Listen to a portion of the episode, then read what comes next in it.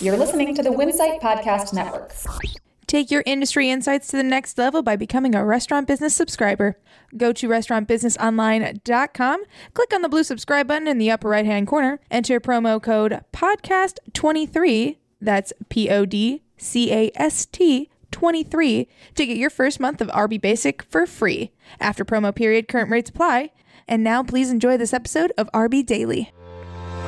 Starboard Value is eyeing the owner of Outback Steakhouse. The founders of another classic steakhouse are getting another chance in the business and get ready for higher pork prices. Welcome to RB Daily, a quick look at the industry's most important stories from the editors of Restaurant Business. I am Jonathan Maze, editor in chief of RB. And I'm Lisa Jennings, executive editor of Restaurant Business.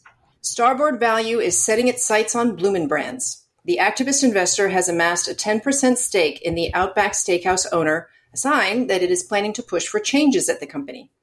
Starboard has been quite successful at it, engineering a turnaround at Papa John's and overhauling the board at Darden restaurants. It now sees an opportunity to get more value out of Bloomin', which owns Fleming's, Carrabba's, and Bonefish Grill in addition to Outback. The brands have struggled relative to some of their competitors in recent years.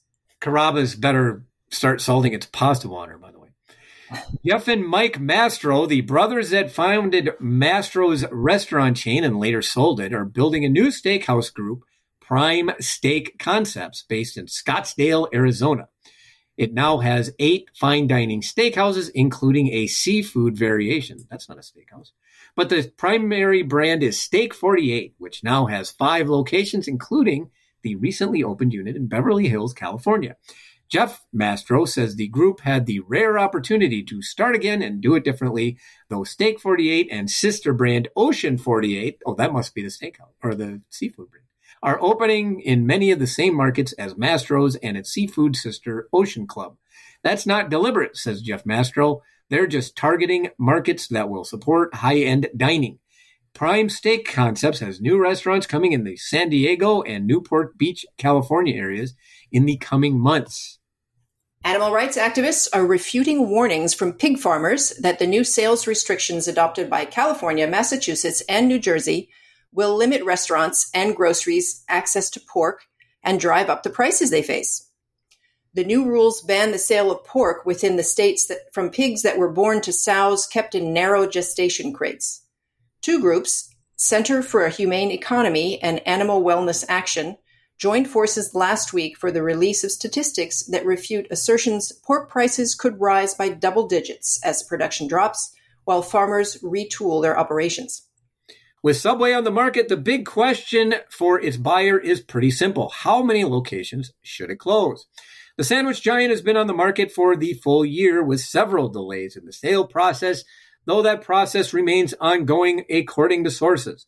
Still, the challenge for the company, among other things, is the number of U.S. locations. Franchisees of the brand have closed some 6,000 restaurants since 2015, and it is widely believed the brand needs to close more, even as the rate of closures has slowed.